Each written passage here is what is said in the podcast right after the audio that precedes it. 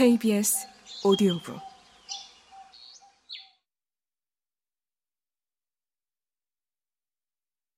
나는 다음 날도 같은 시각에 해변으로 나가 선생님을 보았다. 그 다음 날도 똑같은 행동을 반복했다. 하지만 우리 두 사람 사이에는 말을 걸 기회나 인사를 나눌 만할 상황이 생기지 않았다. 게다가 선생님의 태도는 오히려 비사교적이었다. 일정한 시간대에 호련이 왔다가 호련이 가버렸다. 주위가 아무리 시끌벅적해도 거의 신경 쓰지 않는 눈치였다. 처음에 왔던 서영이는 그 후로 전혀 모습을 보이지 않았다. 선생님은 늘 혼자였다. 어느 날 선생님이 여느 때처럼 바다에서 나와 늘 탈의하는 곳에 벗어둔 유카타를 입으려는데 어찌된 영문인지 유카타에 모래가 잔뜩 묻어 있었다. 선생님은 모래를 털어내려고 등을 돌려 유카타를 훌훌 털었다.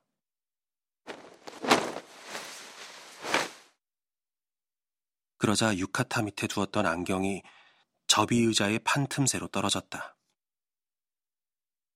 선생님은 흰 가스리에 해코 오비를 메고 나서야 안경이 없어진 걸 알아차린 듯 갑자기 그 주변을 두리번거리기 시작했다. 나는 얼른 의자 밑으로 머리와 손을 넣어 안경을 꺼냈다. 선생님은 고맙다고 말하며 안경을 받았다. 다음날 나는 선생님을 뒤따라가 바다에 뛰어들었다.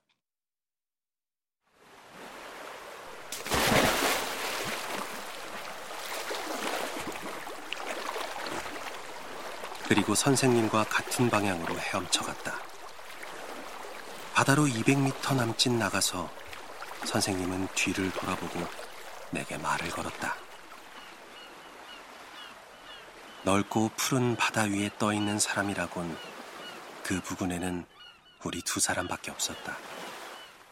그리고 장렬하는 햇살이 물과 산들을 두루두루 비치고 있었다. 나는 바닷속에서 자유와 환희로 가득 찬 근육을 움직이며 신나게 헤엄쳤다. 한편 선생님은 팔다리의 움직임을 딱 멈추고 하늘을 바라보며 물결 위에 누워 있었다.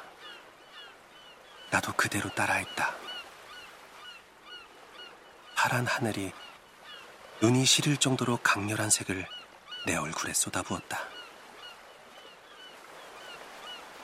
기분이 참 좋은데요?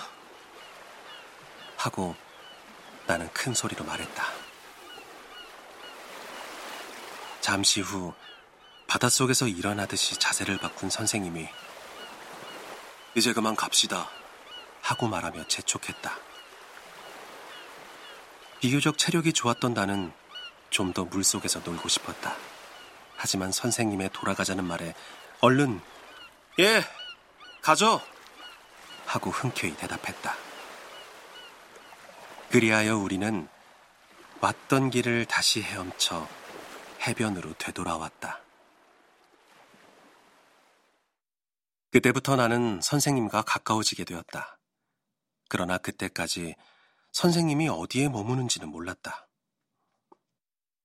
그로부터 이틀이 지난 사흘째의 오후였으리라. 선생님과 휴게소에서 마주쳤을 때 선생님은 불쑥 내게 여기서 오래 머물 생각인가요? 하고 물었다. 별 생각 없이 지내던 나는 그 물음에 즉각 대답할 만한 말을 머릿속에 준비해두지 못했다. 그래서 아직 어떻게 할지 모르겠습니다. 라고 답했다.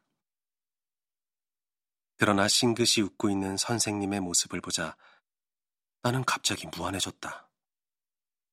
선생님께서는요? 하고 되묻지 않을 수 없었다. 그때 내 입에서 튀어나온 선생님이란 말이 그 호칭의 시초였다.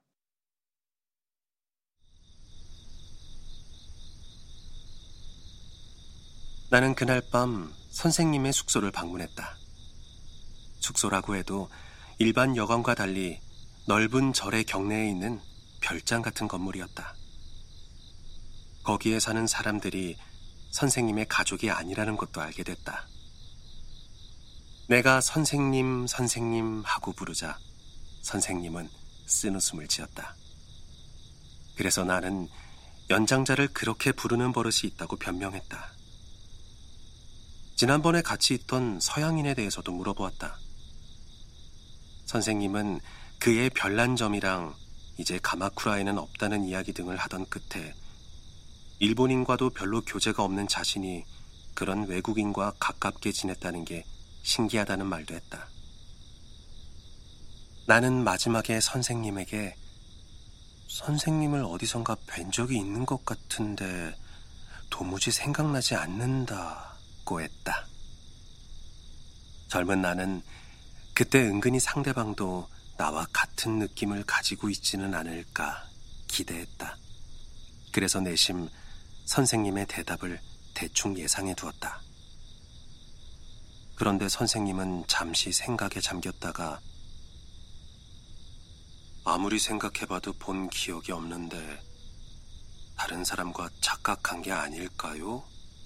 라고 되물어 나는 어쩐지 실망스러웠다.